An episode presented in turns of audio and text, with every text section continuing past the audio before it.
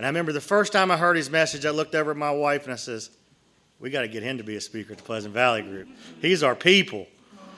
And you guys know that uh, each year we try to go out and about and we're connected and we try to talk to you guys and we try to find out people that, that we can bring back here that carries the purest message of Alcoholics Anonymous and what it's done in their life. And each and every year we try to bring you somebody that fully represents the book Alcoholics Anonymous. So, you know, it took a lot for him to get here, three years to get here. And our friend Kelly, thank let's give Kelly a hand. Kelly C from the Columbus group.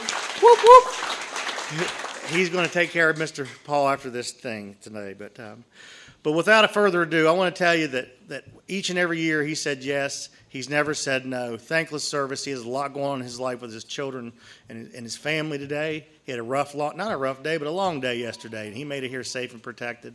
And I'm sure that you guys are going to absolutely enjoy Paul McHugh. Woo!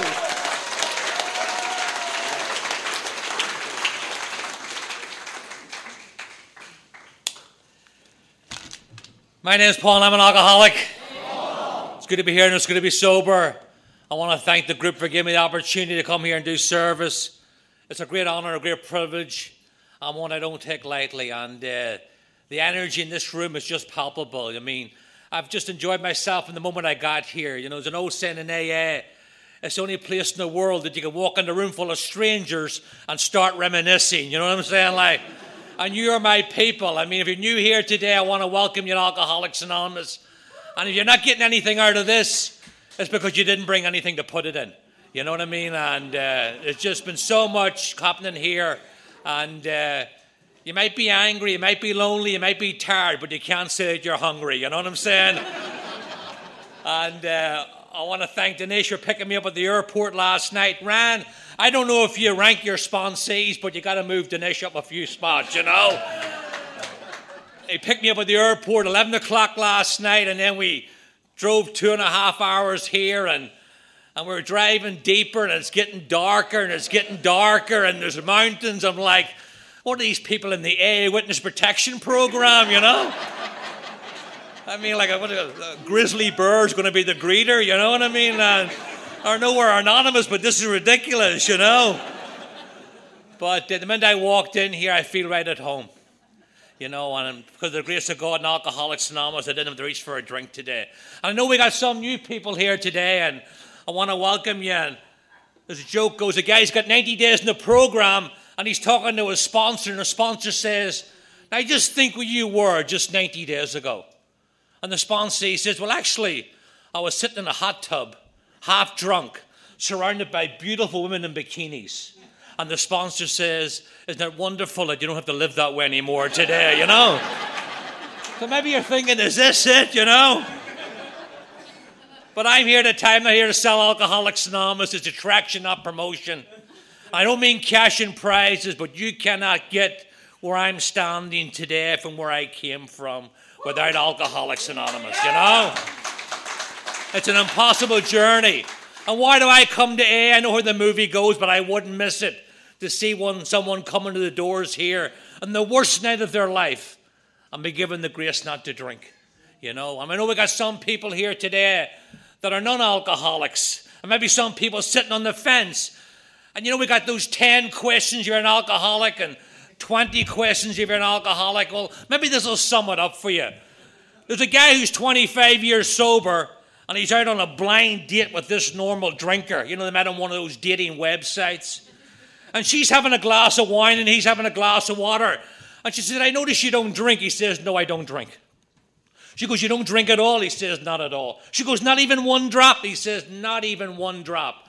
She says, What would happen if you took a drink of my wine? And he sat back and he said, Well, just imagine you wake up tomorrow morning and your car's gone, your money's gone, your credit cards are gone, your phone's gone. She says, That would happen to you if you took one drink? She says, No, what happened to you if I took one drink, you know?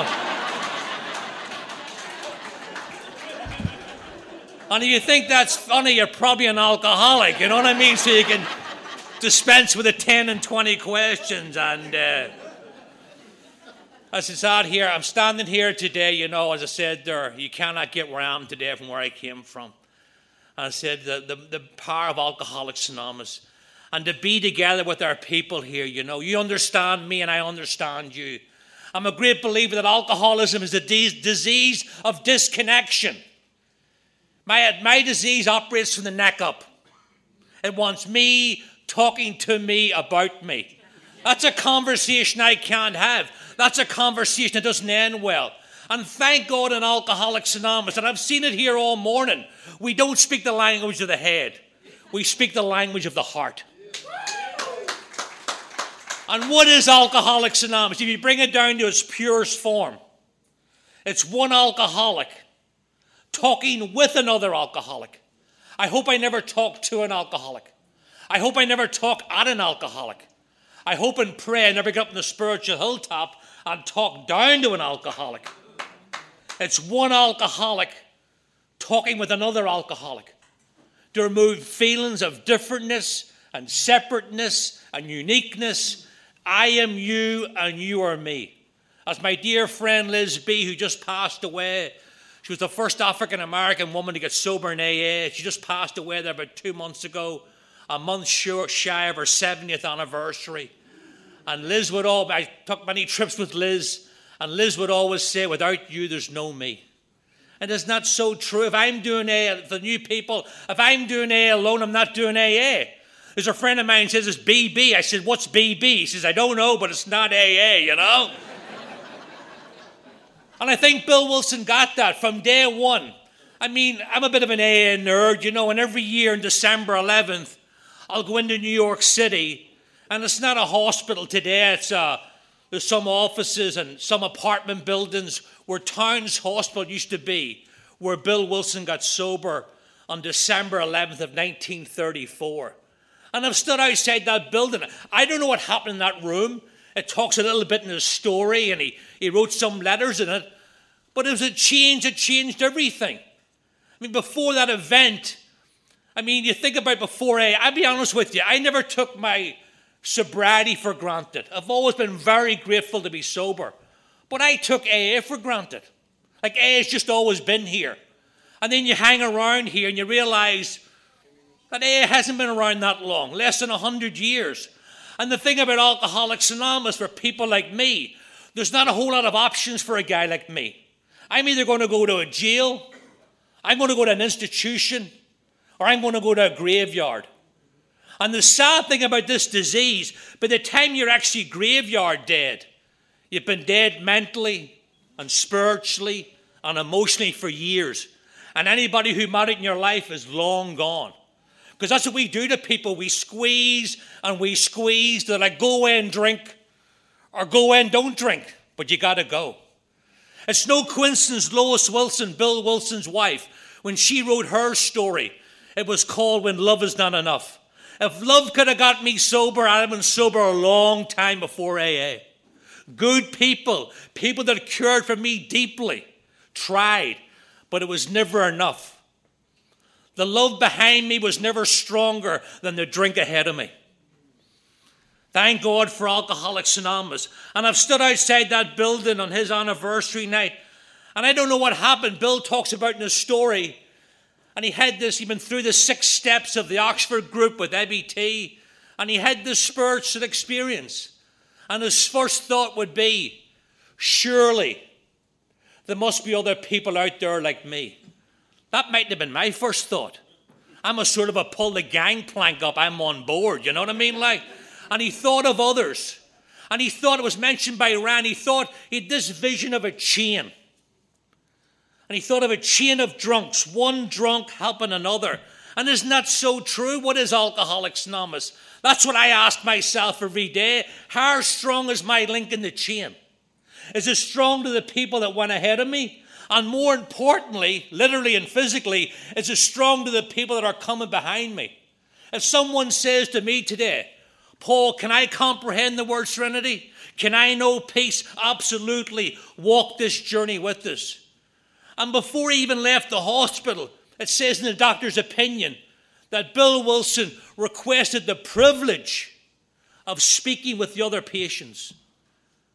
We didn't have the 12 steps. We didn't have the literature, but long before it was written in a book, it was written in our hearts and our souls. And before Bill Wilson even left that, I mean, and it says, in it, I mean, the jokes write themselves. Hold on a second.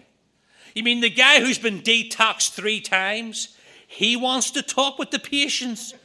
And it says in the book, with, in the doctor's opinion, with serious misgiving, they allowed it to happen. We didn't have a 12th step, but Bill Wilson was trying to practice the principles of this program even before he left the hospital. And isn't that so true in my life today? If I'm not trying to find some way of practicing this 12th step, what am I doing here? I'm working an 11 step program. You know what an 11 step program is for a guy like me? It's nothing more than a self help program. It's a highly evolved self help program, but it's all about me. That 12th step completes that spiritual circuit. Without you, there's no me. And Bill Wilson went to work and he ran around New York City for six months trying to get people sober. And he did what I was talking about. He was up on the spiritual hilltop trying to jam that experience down somebody else's throat. And I used to discount the non alcoholics. What do they know? We wouldn't be where we are today if it wasn't for the non alcoholics. Because he went home to his wife and he says, Lois, I thought I was on the right track, talking with another alcoholic. But I've been doing this for six months and I haven't got one person sober. What's the old story in AA? When you're inside the jar, you can't read the label. Lois is standing outside the jar and she says, Bill, you're still sober.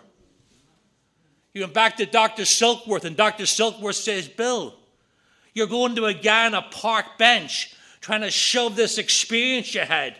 Why did you talk about the one two punch that puts every alcoholic on the ropes?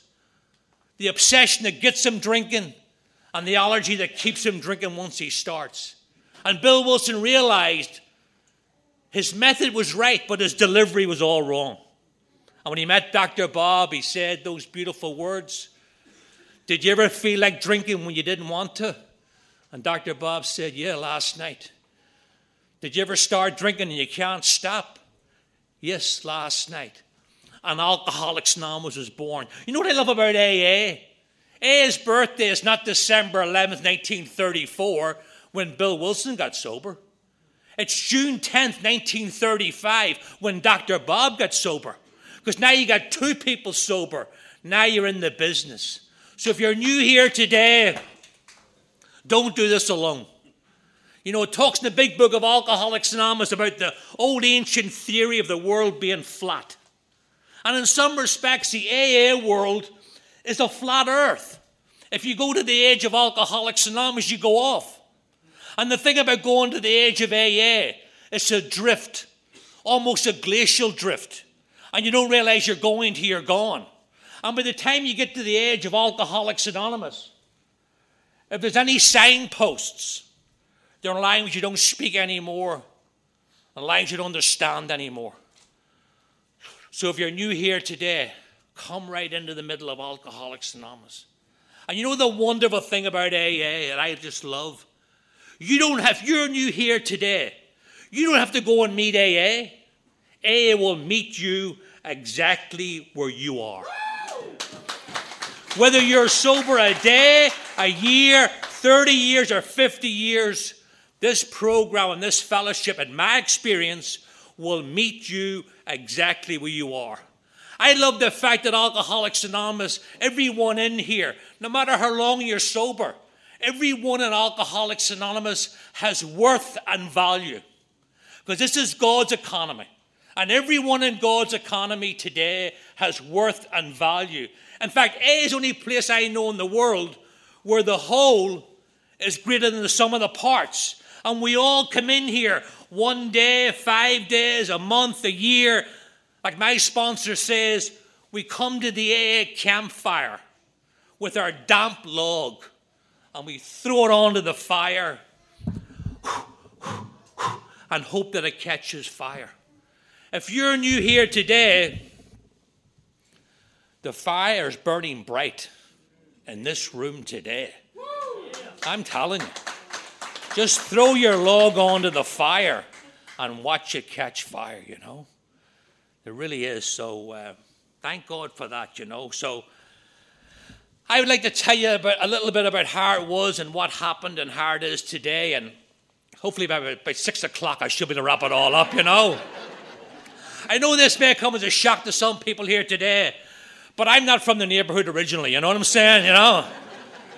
It's about 35 years now since I left my native Cuba, and uh, you know, I'm from Ireland, Northern Ireland. I grew up just outside of Belfast, and I don't know if I was born an alcoholic, I became an alcoholic, was I a symptom looking for disease, but on reflection, you could have brought me from the delivery room right to the AA room, you know what I'm saying, you know? And, uh, and I think it's so good in life, you know. I mean, everything I need to know, I found out at my first meeting. My name is Paul, and I'm an alcoholic.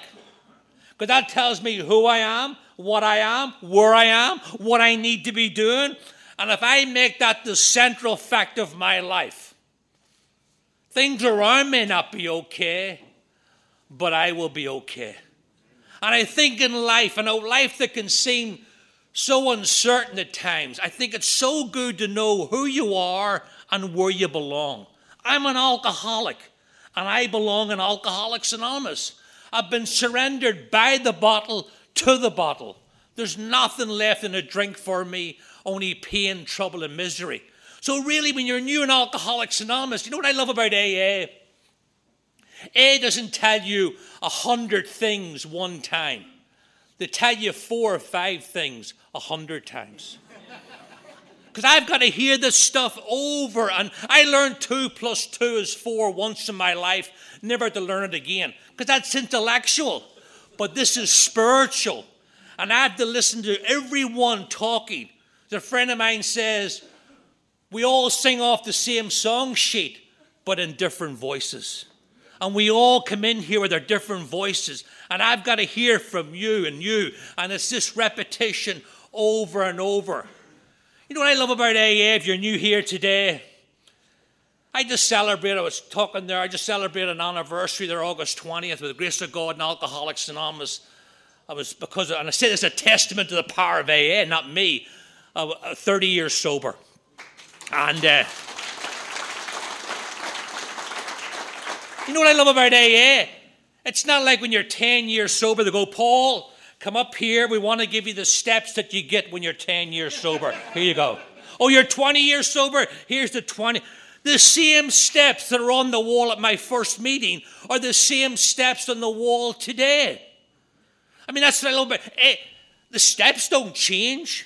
So that can only mean one other thing I change. And that's the wonderful thing about this program. It's not intellectual, it's organic, it's living, it's breathing. It never gets old. You know what I used to think? I used to think that the 12 steps were about stopping drinking. I found out that these 12 steps are not about stopping drinking. The 12 steps are about not starting drinking. Big difference. Because I could stop drinking. I stopped many times, but I couldn't stop starting. Because what would happen is I would stop See, I almost went to the graveyard thinking that I had a drinking problem. A drinking problem is solved by not drinking. Our book talks about it. A medical reason, a romantic reason, a change of environment. And those people can stop or even moderate. But then it talks about us. But what about the real alcoholic? I have alcoholism. And that's a horse of a different color. Yes, it's physical. You can't enjoy the benefits of being sober and drink booze at the same time but it's also mental and spiritual. And in my case, wrapped up in a body full of sick emotions. I like to say sick emotions because it sounds good. They're really childish emotions.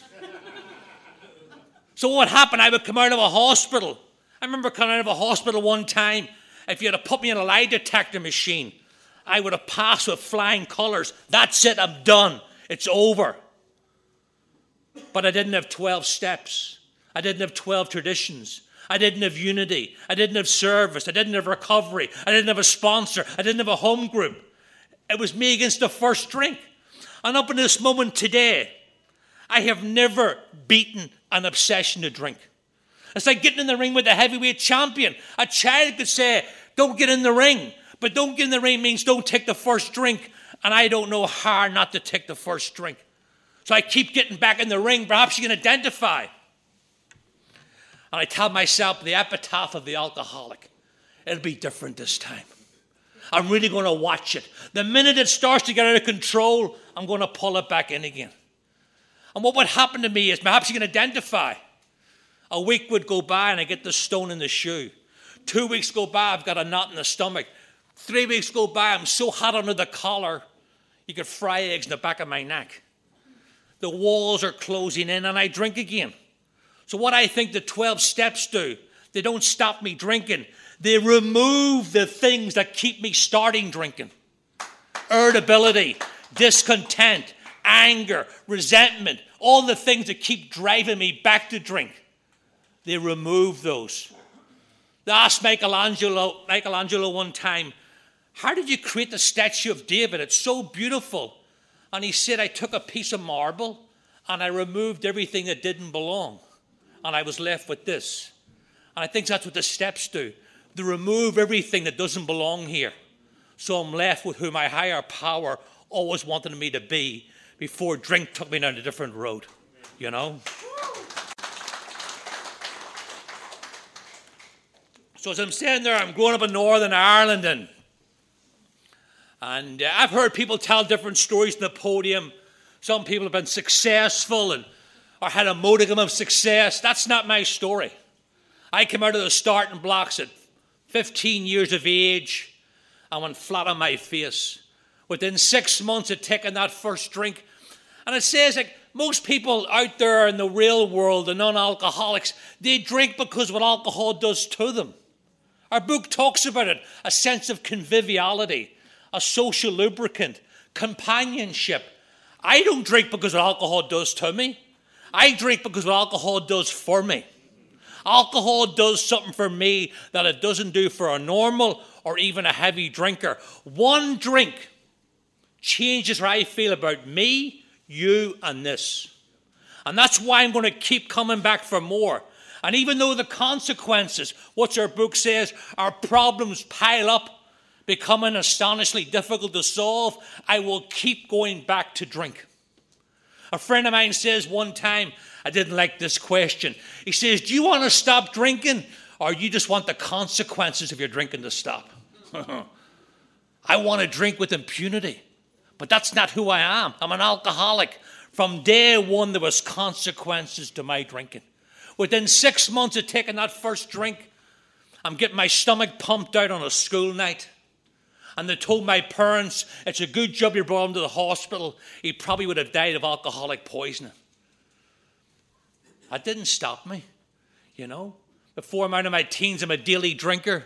Before I'm out of my teens, I'm taking morning drink. And it got worse and it got worse and it got worse. But if you're new here today, let me tell you something. And this is not some sales pitch, some snake oil salesman. As far down as you go with drink, you can come back up on Alcoholics Anonymous. Now, I'm not going to stand up here and promise you the moon and the stars. There's things I lost through drinking and they didn't come back. There's things you might have lost through drinking and they might not come back either. Thank God for this program. Who among us could live with the guilt and the shame and remorse of our drinking if it wasn't for the 12 steps to alleviate that. I wasn't a sociopath. I knew the bridges I burned, the damage I did, the people I walked away from. The 12 steps of AA, I can't change my past, but I'm able to come to terms with my past because of the 12 steps of AA. If you're new here today, we don't do the steps because they're nice. We do them because they're necessary for recovery. If I want to get physically and mentally and spiritually rehabilitated. I have to work this program. I've tried every other way of getting the vital spiritual experience. Some been symbolic victories, but nothing of any permanence. It's a God shaped hole, and only God through the 12 steps can fill that. So, those steps of AA, you'll hear people saying AA, oh, you're just an arm's length away from a drink. I suppose that's true. But right here, right now, not because of me, because of AA, I'm 12 steps away from a drink. And that's a long way from when I first walked into AA. But don't get me wrong, it's a daily reprieve, not a lifetime pardon. I've seen people drink again in AA that I thought would never drink again. And that tells me the day that I think I'm staying sober is the day I'm getting ready to get drunk again. And they're not 12 steps up to anything, they're 12 steps down to humility. A friend of mine drank after a long time in AA. He says, You know how you get drunk in AA? You give those steps back one step at a time. Take your will back in three. Become insane in two. So insane you tell yourself you're not an alcoholic and get drunk in the first step. I don't know about tomorrow and yesterday's gone, but right here, right now, because of the 12 steps, I'm safe, I'm protected. As a friend of mine said, I'm standing here today, hundreds of miles from my home, but I'm safe, I'm sane, and I'm sober. Now, you put one drink in me, not five or ten or twenty. I'm not safe. I'm certainly not sane. And I'm certainly not sober. But right here, right now, and that's what I want to offer anybody that's new, you can be safe and protected and be safe, sane, and sober and not have to drink no matter what. And I was an alcoholic who had to drink no matter what. So thank God for Alcoholics Anonymous. So my life's falling apart in Northern Ireland, but I don't want to look in. I'm a finger pointer. I'm always into the blame game. That's the story of my life. I'm always looking for an outside fix for an inside job. I grew up in Northern Ireland. You gotta love the Irish. With this low level civil war going on in, in, Northern Ireland, they called it the Troubles. You know what I mean? Like the Troubles, you know? And uh, I was a working class Catholic from the wrong side of the tracks. I had a big chip on my shoulder. In fact, when I got to AA, guy says to me, You know something? You're a well balanced guy. Finally, somebody knows what's going on around here. He says, Yes, you got a chip on both shoulders. You know what I'm saying? Hit Hated everything, Hit hated everybody, can always find the needle in the haystack. So I'm blaming Northern Ireland. I can't get a break. So I come home to my father. You know how alcoholics are. We're so dramatic, you know. I go home to my father and I said, Dad, sit down. I got some bad news for you. He says, What is it?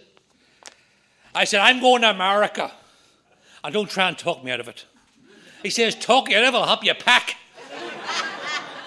On you go, Columbus. Let me give you some folly advice. Turn left at Greenland, you know?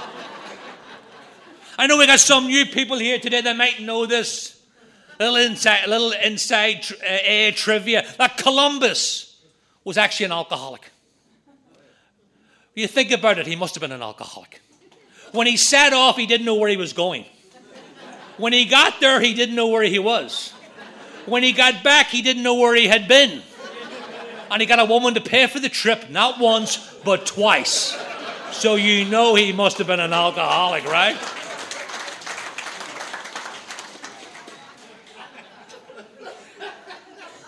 So I'm looking for the outside fix for the inside job. It's no coincidence I'm standing in America with an Irish accent. I was a runner, a long distance runner. I found out in AA that every time I ran away from life, I was the guy firing the starting pistol. So I come over here to America. Was it different? Absolutely. It was worse. Like driftwood, I washed up in Rockaway Beach, New York. I don't know if you know Rockaway Beach, New York. It's a big Irish American neighborhood. And people, even that people not in there, they go, oh, Rockaway Beach, the Irish Riviera. we know it better in AA as cirrhosis by the sea. There's more alcoholics per square foot.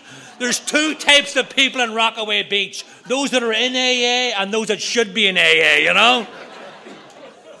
And to make matters worse, I get a job as a bartender.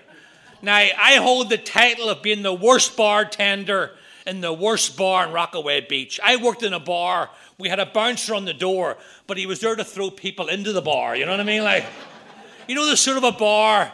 You know, the sort of a bar. If you want to see a full set of teeth, you need 32 customers. You know what I'm saying? You know, sort of high end.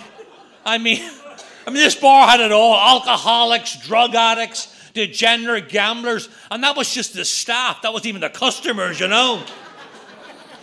And you all like beautiful women, but oh, this place, ladies' night, most of the women that come into this bar look like they put their makeup on when they were jumping up and down on a trampoline. You know what I mean? It's like over here and back over here and over here, you know?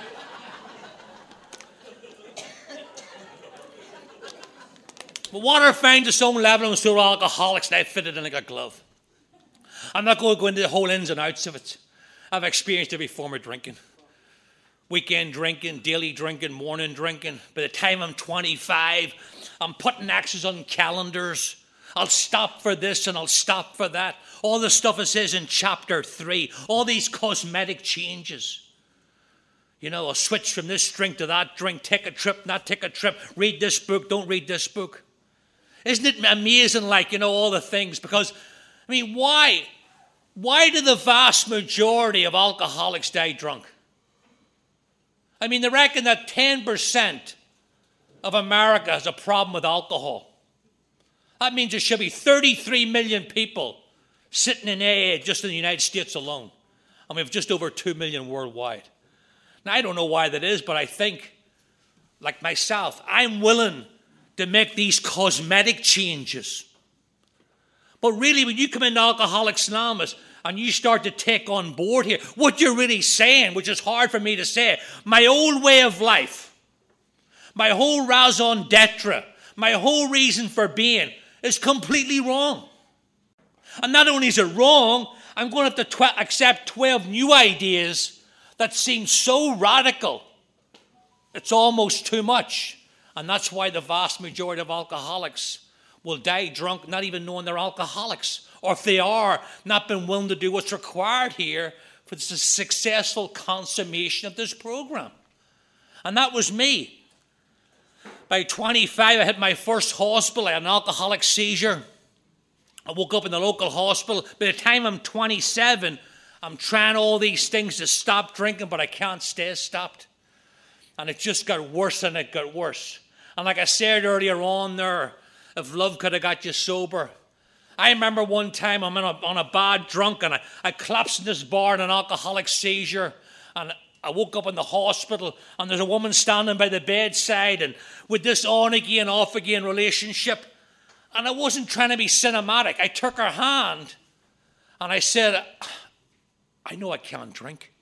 It's obvious I can't drink. And I will never, ever drink again. But I left that hospital. I really didn't know what the problem was. Step one. I really didn't know that I've got a body that won't let me drink and a man that won't let me stop. That one drink creates a thirst I can't quench. That when I control my drinking, I don't enjoy it. And when I enjoy my drinking, I can't control it. That with your help, I haven't had a drink in over 30 years. One drink today, destination unknown. I didn't know that. So I had to leave the hospital not knowing what the problem is. I certainly didn't know what the solution is a spiritual awakening. And I hadn't got used good people in my life to bring me between the two. One more time, me against the first drink. And I've never beaten an obsession to drink single handedly. And it just got worse and it got worse. I love when someone's telling their story and it goes down and it goes down, and then they say what I believe is the most spiritual words in an A qualification and then. There's not a person in here 24 hours sober that hasn't had an and then moment and this is mine. I'm in the apartment.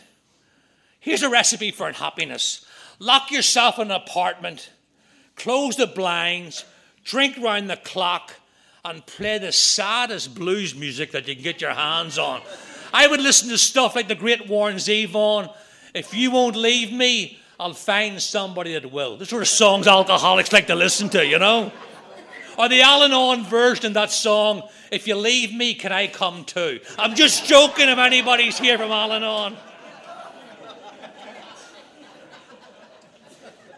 So I didn't go to Skid Row, but I brought Skid Row to me, or like our book says house in disarray, bills in arrears, bottles all over the place, and then a piece of paper come under my door. I thought it was an eviction notice. And I picked up this piece of paper, and it said on it what I've been hearing since I was 16 back in Belfast Paul, you're a nice guy, but you drink too much. And it had a man's telephone number on it. Now, it's strange enough a piece of paper coming under your door. The stranger thing is, I called the number. Because I'm Irish, stoic, don't tell nobody nothing. I built these walls high and I built them deep. You weren't getting in, but guess what? I wasn't getting out. I was in a prison of my own making. And I called this totally against my, my totally against my personality. I called this guy, and his name was Jerry. I can remember like it was yesterday. His wife answered the phone, great member of Al Anon. She says, I think it's that Irish guy on the phone. And he goes, Tell him I'm and he comes to the phone out of breath. And I and he says, I know where you are, I know your apartment number. Me and another me and another man's coming over to your apartment. And I hung up the phone. And about 20 minutes later, two complete strangers from the South Bronx group in New York. And that group had a mantra we don't give up on anybody. Thank God they didn't give up on me. Because this would be the and then moment in my life. Now, they came into my apartment. Now, back in August of 92, the few people left in my life, all they wanted to talk about was my drinking. Hey, Paul, we need to talk about your drinking. And I'd be like, yeah, yeah. It makes perfect sense to me now that God would use alcoholics to get other alcoholics sober because I listened to nobody. Since I was a kid, friends, family, soccer coaches, loved ones, girlfriends, in one ear and out the other ear. But here comes these two guys. Never met them before in my life. One guy was a subway conductor, the other guy was a commercial removals guy in Manhattan. But like our book says, they were armed with the facts about themselves. And they came in and they sat down and they didn't talk about my drinking. Just like Bill Wilson with Dr. Bob, they talked about their drinking. And they told story after story of their drinking. And then the magic happened. Our most prized possession in AA, identification. They talked about them, and I found out about me. Here was two guys seemed to know more about my life in the last three years than I did. And I put my head in my hands, almost like that classic scene I'm on the bed, and I coughed up the big fur ball. The worst kept secret in Rockaway Beach. A secret that I hadn't even told myself. I said, I can't stop drinking. I can't stop drinking. The last time I drank, I was convulsing so bad they had to put me in a restraining sheet at the hospital and jam me full of Librium. I was drinking the same day as I got out of the hospital. What the hell's the matter with me? And the guy put his arm around me. He says, Paul, you're an alcoholic and help is on the way. And about 36 hours later, I got bookended into a car and got brought into my first meeting of AA. And walking into a meeting of Alcoholics Anonymous, is the greatest singular event in my life. Everything else is secondary and tertiary. Little did I know that would be the 180 turn that would start to lead me out. I know there's people sitting out there today and they're going, Paul, it's okay for you. You look like you got your life together. You're 30 years sober. You don't know where I'm at. Well, maybe I don't. But there's a saying in AA People say you go 10 miles into the forest, you got to go 10 miles out. I don't believe that in AA. I don't care how deep and how dark and how painful the forest you're in is today. AA tells me, and I will tell you, you're just 12 steps away from a new life. A brand new life. It's the only place I know you get to live two lives in one lifetime. People come to AA, they go, Oh, I came to AA and I got my life back. I don't want my life back. It sucked. I had it for 30 years. Are there people in my life in the drinking days? Absolutely. But things are different today. And that classic line of Days of Wine and Roses, Jack Lemmon says to Lee Remick, Where were we? We were lost on a sea of booze. And was any coordinates, it was pain and misery. And every once in a while, I'd wash up on dry land. You know where alkies are? We're great starters. But everything was always built on sand. Not today, because of you people in this program. Some days a spiritual warfare out there, and the world can huff and it can puff.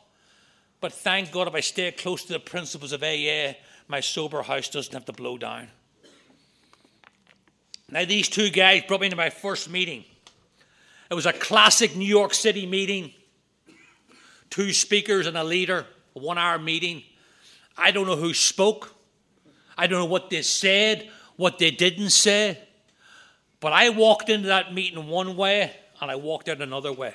Now, that's, I know that's not everybody's story, but this is mine. And I had a little feeling inside my stomach at that first meeting. I didn't know what it was that night, but I know today what it was. It was hope. I believe if AA, if you bring AA down to its purest form, it's hope in human form. People get people sober. God works through people. And the spiritual conduit that He uses to spread His love and grace is the fellowship of AA. I'd never come to a meeting yet and seen God sit in the back corner. But I see God today in the face of every person here. Every person. I see the face of God. So I would like to tell you that I took the ball that night and ran and scored a touchdown. But I didn't. Our, our book says we have to let go absolutely of all our old ideas. And I came into AA with a lot of old ideas. Barroom mentality. Barroom mentality that might serve me well at two o'clock in the morning, some gin mill, but was not helping me in AA. Now, I didn't drink. I was doing the top of the three parts of the triangle. I was doing unity. I was going to plenty of meetings. Many meetings make it easy, few make it hard, none make it impossible. I need you and you need me and that's okay by me. Service, I said, I'm making more coffee than Juan Valdez. Are you kidding me? Service? But I wouldn't do door number three. I wouldn't do the steps. The steps seem touchy, feely, warm and fuzzy. I said, I do these steps. The next thing I'll have wind chimes hanging up around the house, you know. I'll be wearing flip flops even in the winter time, you know. Joining Oprah, Oprah's book club, you know. I know I'm dating myself there. And I'm here to tell you, not in the theoretical, from personal experience. We talk about the three parts of the triangle. You can stay dry in two parts of the triangle. I've done it. You can even stay dry in one part of the triangle. I've done that too. But if I want to get free from the one guy I can never get free from and live in the place I've never lived, which is right here, right now, I got to put all three parts of that triangle into my life. I got to do it every day. But what a small price to pay for the life that He has given me. I was in Las Vegas one time, and I don't gamble, but I like to watch, you know. And uh, maybe you've seen those guys. And I was at Caesar's Palace, and they got the side room. They're playing high stakes Texas Hold'em. And I see the guy gets up and he gets all his chips, and he says, "I'm all in." And I thought to myself, what a great metaphor for Alcoholics Anonymous. I got to be all in. And I got to be all in every day. Because guess what? The disease of alcoholism is all in every day. This disease never, ever takes a day off. That's been my experience in Alcoholics Anonymous. So I'm here to tell you, you can fool them at the coffee pot at 7.30 at night. I've done it. Paul, people say to me, Paul, how's it going? Oh, it's going wonderful. You know, an untreated alcoholism would come to visit me. Three o'clock in the morning. Could haves, should haves, would haves, guilt, shame, remorse, another sleepless night, and quote unquote sobriety. And every night, about three o'clock in the morning, there'd be this book that would magically appear on my bedside table. And it wasn't a big book. And the book was called Where I Should Be in My Life by Now by Paul McQuaid. You start reading that at three o'clock in the morning with no drink and no program, you're ready to put a rope over the rafters. And there was people here talking about the problem and the solution and how to go between the two. But what does Chuck Chamberlain say? You'll eventually hear what you came here to hear, and you'll eventually see what you came here to see, but you have to have eyes to see and ears to hear. And I was a closed circuit. Nothing was getting in and nothing was getting out. I had a sponsor, but a name only. And a guy came up to me in a meeting one night. He says, Paul, can I talk to you? I'm like, yeah. He says, over here. You're dying. and you're dying right in the middle of AA. You're like a starving man at a spiritual banquet. There's all this food on offer, and you're over here living on bread and water.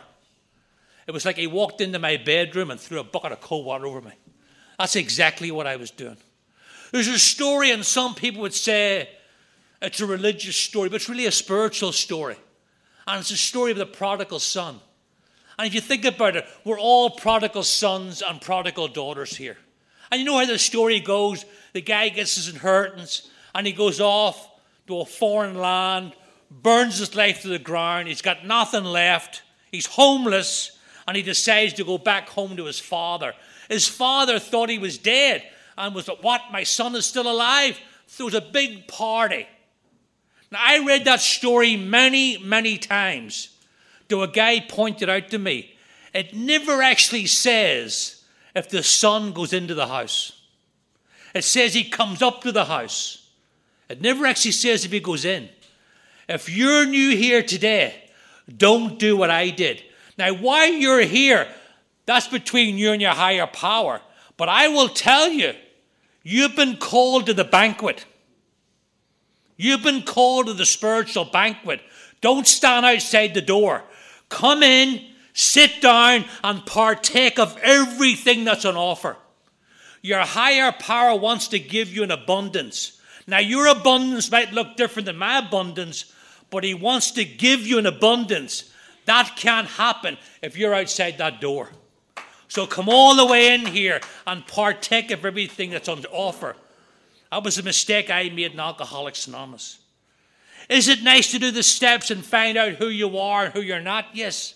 You know, my life caught on fire when I turned around and I tried to bring another man through the program. And after that guy spoke to me, I still wasn't convinced. The next day, this is two and a half years off drink with no program. I've been the jumping off place twice in my life. Once with drink and once with no drink and no program. It's a different type of pain, but pain nonetheless. I'm driving out of the Brooklyn Battery Tunnel. I don't know if you know New York City, under the Gowanus Expressway, six lanes, rush hour traffic, and a guy cut me off. Now, I'm not that type of guy. I chase after him. I jam against the guardrail. I'm blocking three lanes of rush hour traffic. This is two and a half years old. I, I never done anything close to this drinking. But the walls are closing in. I go back to the guy's car. There's an Asian man sitting behind the wheel shaking. His wife's crying in the passenger seat, and his three children are crying in the back of the car. This is two and a half years off drink with no program. I apologized profusely at his window. I got back in my own car, I hit my head on the steering wheel, and I said, I'm crazier off drink than I was on it. And in some respects, that's true. I drove to my sponsor's house in name only, sober a long time, but you can only help somebody that wants to be helped. I went as far as you can go in osmosis. And he was sitting on his porch smoking a big cigar, and I pulled up in the car and I says, Jimmy, I got to talk to you. He said, What happened? I told him what I just told you. And he sat back and he says, how old were you when this happened? I says, Jimmy, this happened 20 minutes ago on the Gowanus Expressway. What do you mean, how old? Remember, we're getting like lost in translation here, you know? I got you hooked on phonics, the Shamrock version, you know? And he coined a phrase, Harry Tiebout, that was a great friend of AA, not an alcoholic, but understood alcoholism like few do. Coined a phrase for people like me His Majesty the baby. He says, You're like a child in a man's body. He says, number one, they don't make cribs in your size. That's number one. number two, you've been tiptoeing around this program, keeping you by at arm's length with your one liners and your glib phrases. If you don't get into this program, if you don't get free from you and start to live here where you don't live, your life's going to go on lived, my friend, in sobriety, and that's on you. George Eliot, the writer, says, it's never too late to live the life you're meant to live. And that's been my experience in Alcoholics Anonymous. You know? And that's what I want to say somebody who's new here today. We throw the word miracle around a lot in AA. What is a miracle? It's a complete reversal or upheaval of the laws of nature. It's in my nature to be lying drunk somewhere today, and I'm not. Now, how did that happen? didn't happen because of me. It happened because of Alcoholics Anonymous. And there's a miracle here with your name on it. Nobody can take it from you or for you. Come into AA and start to live the life that your higher power always wants you to live. So, against my better judgment, I got into the steps of Alcoholics Anonymous. As I said, it's nice to do the steps, yes, but my life caught on fire when I tried to help somebody else. I'm not going to stand up here and say, you know, you do the steps of AA. The steps of AA don't give you immunity from life. Life goes on. The same things that happen to people outside of AA happen to people in AA. AA doesn't give you immunity from life, but what it did give me was what I could never do, which was life on life's terms. I mean, get, if you're new here today, getting sober is not easy. The roller coaster goes up and the roller coaster goes down. Just don't get off. Stay on, ride it out, you know. And um, and as I said there, my life, I said ups and downs and sobriety. I mean, getting sober is not easy. Getting sober is probably the hardest thing you'll ever do in your life, except one other thing drink yourself to death. And my life, you know, through journeys in sobriety and uh, different things happened. And thank God I've never had to do this alone.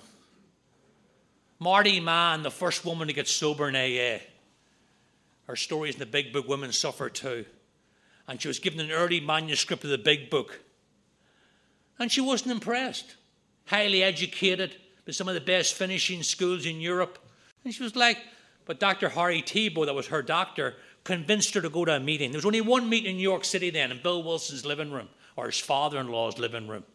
And she went to the meeting, and she went back to the rehab in Westchester, and she said those famous words to the women We are no longer alone. That's how I feel in AA. Went through difficult times in AA able to do it. I went through. I remember going through a divorce at 20 years sober. Resentment to here, habit up to here. Another guy involved. But thank God I didn't go through it alone. If I'm going through something alone in AA, it's because I want to. There's not one thing in this world that I have to go through alone anymore.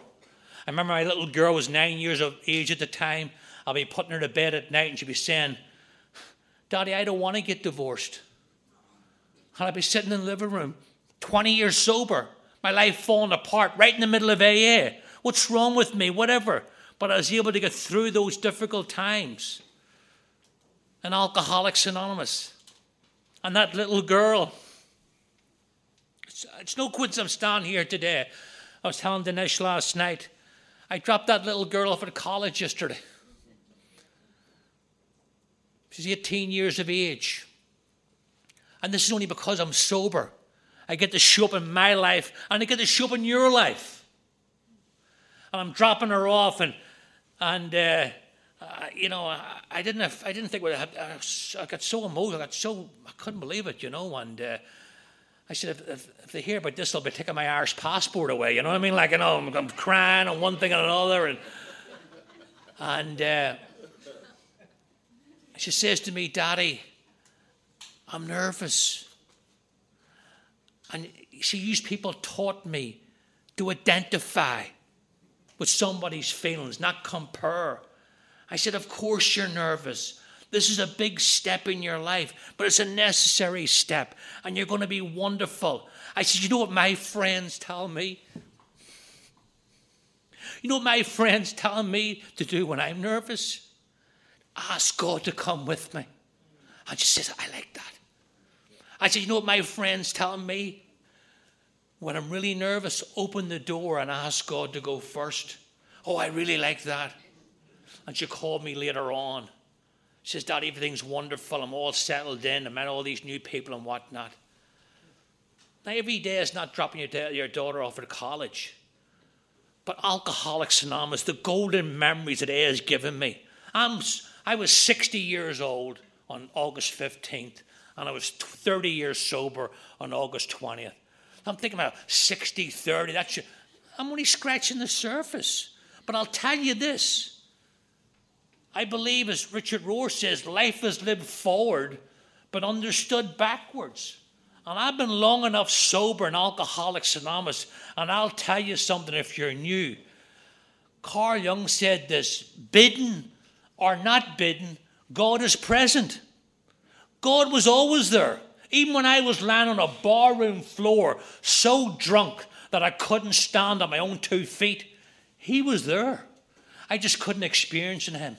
But this program has allowed Him to come into my life because of the 12 steps and dropping that little girl off yesterday and giving her a hug. And I sat in the car and I burst into tears. I says, Thank you, Alcoholics Anonymous. Thank you for allowing me to be a so and I called my sponsor. I says, Am I being selfish? I, I miss her already and I only dropped her off. And he says, Paul, you've done a good job as a father. You've done right, you've done well. You've been there for her. And now it's time to let her go on to the next stage of her life. So you've done well. I thought to myself, thank only for Alcoholics Anonymous. But my wife says to me, I got married again in Alcoholics Anonymous. I got an 18 year old, and my youngest daughter is four years old. All right? I know the jokes write themselves, you know. I don't look old enough to have a four year old daughter. That was my wife's greatest fear that she's going to walk into the room and realize somebody's diaper needs change. You're not sure if it's mine or the baby's, you know what I'm saying? You know? You can put the food away, nobody's eating anymore after that, you know? And my wife said, Don't worry, you get to go all through it again with this wee one, you know? And she was in the car with us too. And I'll tell you a story about her. Her name is Dahlia. My oldest girl is Kristen.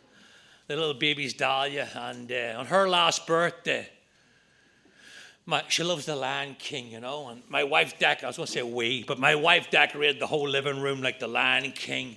And she got up that morning on her fourth birthday, and she, oh, she was just like, and she put her arms up like this, and I picked her up, and she whispered in my ear, she says, Daddy, I want to be four forever. and my heart almost exploded. And the feeling that I felt that morning, that was what I was looking for in vodka. But it was bogus, it was counterfeit, it was phony. It was transitory. The real thing, the real heart moments are in Alcoholics Anonymous. Now, every day is not daughters going to college and fourth birthday parties, but the golden memories that A has given me this last 30 years, more than I deserve. Thank God, it's in this earlier. Thank God A is not a meritocracy by where your good deeds out there ensure how far you go in here or you'd have a different speaker. I mean, that bar, and this is not false humility, that bar I worked in, I seen good guys, backbone of New York City, regular guys drinking themselves to death and never darkened the door of an AA meeting. Guys that would give you their shirt off their back. And hear me, self centered in, the extreme. My holy trinity is always me, me, me. And I get sober. And what has God ever asked me to do in this program? All God has ever asked me to do in this program. He didn't say find a cure for cancer or be the first man to go to Mars. All God ever asked me in AA is to stay sober and help another alcoholic. And in trying to do that, which I don't do perfectly, but in trying to do that simple task, I've been so grossly overpaid in AA, it's embarrassing and things of real value. Oscar Wilde, the Irish writer, says he knew the price of everything and the value of nothing. And Alcoholics Anonymous has taught me things of real value. Dropping your 18 year old daughter off at college, sober, being at your fourth birthday party for your daughter, sober. These are the things of real value that Alcoholics has given me tenfold. 20 fold. And uh, I just want to end on one story that just sums up AA. And I've seen it here today. I love we are people who normally wouldn't mix. Now, you go to Northern Ireland, everything is split along religious lines Catholics and Protestants. Everything. What whiskey you drink, what bar you drink in, what soccer team you support, everything. And I was home there one year. And around Christmas, before I got married, I would go home each year in sobriety And I got asked to speak at a meeting one night down in Belfast. And uh, the night, the day after Christmas, Boxing Day, one of the paramilitary leaders got murdered inside the Maze prison during visiting hours. And the country was on the brink of a civil war. Um, I was asked to speak at a meeting in Belfast. My brother's sober over there a long time too. I got sober in New York. And he says, Paul, we can't go into Belfast tonight. He said, they're burning buses, there's barricades. I mean, the place is like, you know, on tenterhooks. I said, ah, we'll go anyway, you know. He says, you've been living in the States too long. So we get in the car, four Catholics from West Belfast, and we took this circuitous route, and we over the peace line, and we're going into East Belfast, which is all Protestant. And we finally get to the meeting. And it was quite the and I love AA humour. One of the guys in the car says, just think, the last time a Catholic was in this part of Belfast after dark, he was in the trunk of the car, you know what I'm saying? I'm like, thanks a lot, you know? And we get to the meeting, and the kids over there, young teenagers, they'll do a thing called joyriding, where they'll steal cars and drag them around and burn them out.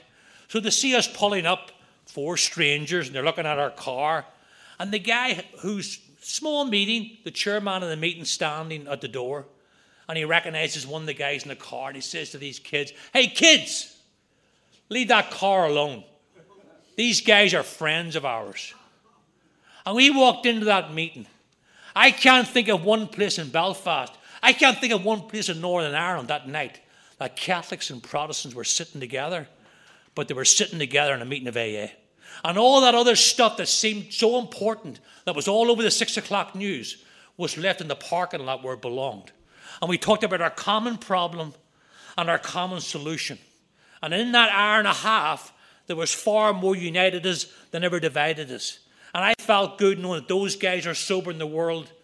And I think they felt good knowing that we were sober in the world. Now, I'm not going to say we left the meeting singing Kumbaya and skipping down the street. But it was good to know that no matter what, there's more unites us here, never divides us. A friend of mine was at a meeting in Tel Aviv. At the end of the meeting, it was an English speaking meeting. At the end of the meeting, they're saying the Serenity Prayer. And there happened to be a Muslim woman standing next to a Jewish man. And because of their respective religions, they're not allowed to have physical contact. And he says there was like a pregnant pause. And then she picked up the big book. And she held one side of the big book, and he held the other side of the big book. And the circle was formed. If you're new here today, we get a front row seat for the very best that humanity has to offer. I only come in here to stop drinking. Thank God I've got nothing to do with the steps. If I had something to do with the steps, alcohol we, we mentioned in every step. Alcohol is only mentioned the first half of the first step. Thank God for the first hundred. The immediate gets turned around and start marching us towards a solution in another 12 steps and get this life that I didn't know existed. So I want to end on a few words that sums up how I feel about you and how I feel about Alcoholics Anonymous. This is the Irish blessing. May the road rise to meet you.